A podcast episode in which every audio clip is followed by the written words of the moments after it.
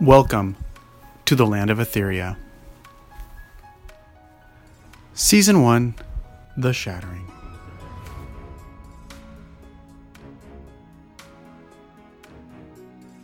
Episode 48 The Frozen Grotto.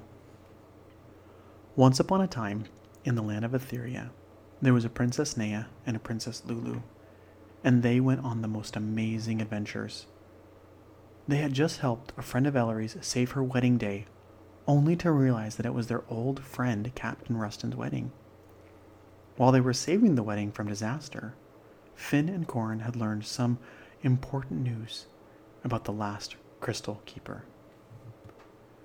So, what did Tuck say about the last Keeper? Did you see him? Nea asked. Finn nodded. Yes. He says she's bringing someone special to the dwarf mining camp. We need to bring Darius there to meet her so they can restore the tranquil ruins. And heal Scorch, Nea reminded them. So the four of them, Nea, Lulu, Finn, and Corin, set out with Darius to the west towards the dwarf mining camp, where they had hoped to meet not only the final Crystal Keeper, but also Corin's sister Hazel, who had managed to take the black crystal away from the ogre, who had been using it for his own good. As they traveled west, they went through the north woods and passed just south of the Forest of Forevermore. There, they heard a bunch of buzzing and whizzing going by. Nea and Lulu had heard that sound before. Even though they couldn't see anything, they knew there must be fairies nearby. Nea quickly pulled out the magic mask that Ola had found in a magic cave in the clouds. It was Rakta's mask, and allowed anyone who wore it the ability to see fairies and other magical creatures.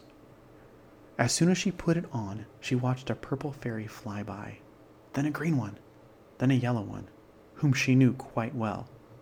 Flix! Nea shouted.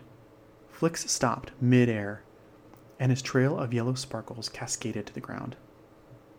Princess Nea and Princess Lulu of Sparland, he said, flying over to the girls. Boy, am I glad to see you. Who are these two with you? Are they safe? Flix asked because it could be very dangerous for a fairy to reveal him or herself to a stranger. Sometimes, people would capture fairies and try to use their magic for their own good. So Princess Nea introduced Finn and Corin. She explained that they were two more keepers of the power crystals another keeper of a blazing crystal, and one of the Tornadian crystal. Corin and Finn bowed to the invisible fairy, not quite knowing where he was yet. Wait, you have a blazing crystal? Flix asked, putting a finger to his chin. And you're an elf, he said, then pointing to Corin, who was, in fact, an elf. I think it's very fortunate I've run into each of you today. How would you all like to help out the Elf Grotto? What's happening at the Elf Grotto? asked Corin, very interested now, for he was from there. It's been frozen, and a bunch of Etherians are stuck behind a wall of ice. Wait, who's been frozen? Nea asked, realizing that any of their friends could be stuck there. Ola's there. Your ogre friend. One of the giant protectors is there, Ola is there? Where's Prince Paul? Where's Wall? Lulu asked, knowing that they often traveled together. If that's the other smart ogre with the map, then yeah, he's there too, Flix said. And Nikisha? Corin asked, for she was a good friend and one of his trainers. Flix nodded, and by now they all realized they needed to get to the Elf Grotto as soon as possible. It wasn't long until they got there, by now, most everyone had cleared out of the Elf Grotto. It was a ghost town, and a fragment of its formal activity. No longer were elves walking through the streets or hanging out at a small shop together. The whole city was quiet, with pillars of ice everywhere. We've not seen anything like this before, Nea observed as they walked through the empty city. When they made it to the palace, the amount of snow and ice and things frozen all around them increased, and the whole palace was filled with an eerie quietness. the kind of echoless sound that happens when you go outside with a foot of snow. And when they got to the throne room, they saw Chief Eldon still there, turned into stone in the back. But the whole throne room was almost fully encased in ice and snow. They could see that inside the dome were a few Etherians huddling around and moving to keep warm. They tried calling out to them, but their voices were unable to penetrate the thick dome of ice. This ice must be a foot thick, noticed Darius. Meanwhile, Rose put her giant paw bears on the ice wall and began licking the ice. It was very refreshing to her. The entire party stood there, staring at the huge wall of ice. It was quite magnificent, really. Well, what are you waiting for? Flix said, breaking the trance. Don't you have the blazing crystals? Oh, yeah, yeah, yeah, said Finn, pulling out his crystal. Princess Nea did the same, and their two crystals began to dance and twist together, igniting an orange and red flame between them. The flame began to expand and cover a huge dome of ice like a net. As the flame consumed the dome, all the ice began to melt, starting at the top, and everyone could feel the temperature rise in the throne room. Before long, the dome was melted, and the elf chief's son stepped toward the adventurers and gave them all his thanks. He was most honored, though, to see Corin, who he could already tell had grown a lot through his many, many adventures. When Nea and Lulu didn't see Ola or Wall, they asked the chief about it. There are a few of these ice domes. They came on so suddenly, out of nowhere. There were two that came in by the lower gardens, and one by the lagoon. Even our elf magic isn't able to melt it. Corin led the way, and they headed down to the lower gardens first. When they found the ice dome, Nea and Finn used their crystals to melt that one too. Inside this one, they rescued Nikisha, who was with a dwarf and a few other elves. Princess Nea and Lulu of Sparland, Nikisha said, as soon as she was freed. Oh, how grateful I am to see you both here. And with Corin. Oh, how I would love to catch up with all of you, but now is not the time. This is Becca of Darmida, and we need to get her and this fairy to the dwarf mining camp. She has crucial news about the attack that we need to get to Chief Ruby.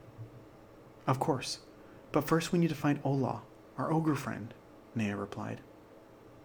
And before Nikisha could respond, they dashed off to the lagoon.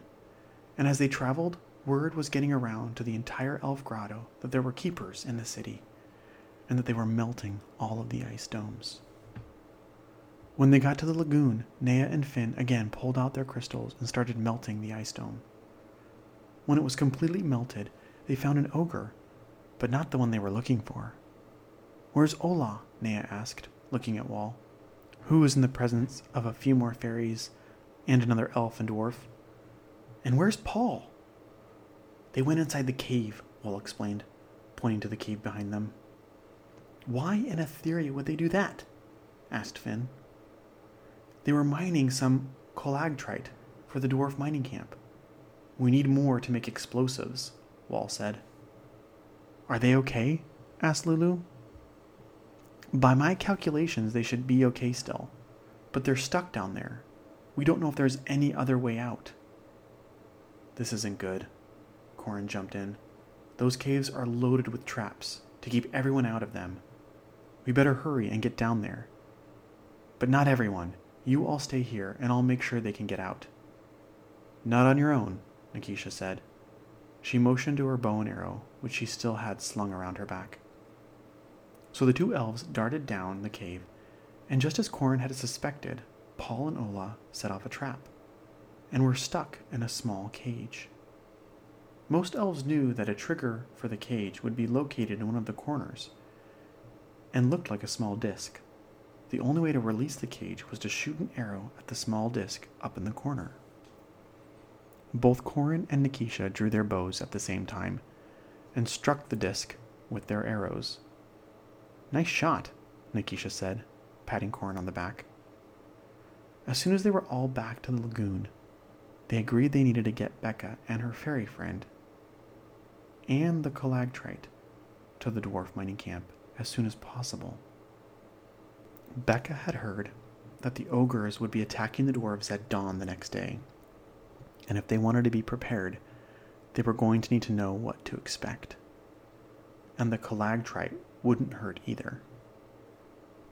While Nea and Lulu were hoping to finally meet up with the last keeper, there was another important matter protecting the dwarf mining camp from King Balok and an ogre invasion.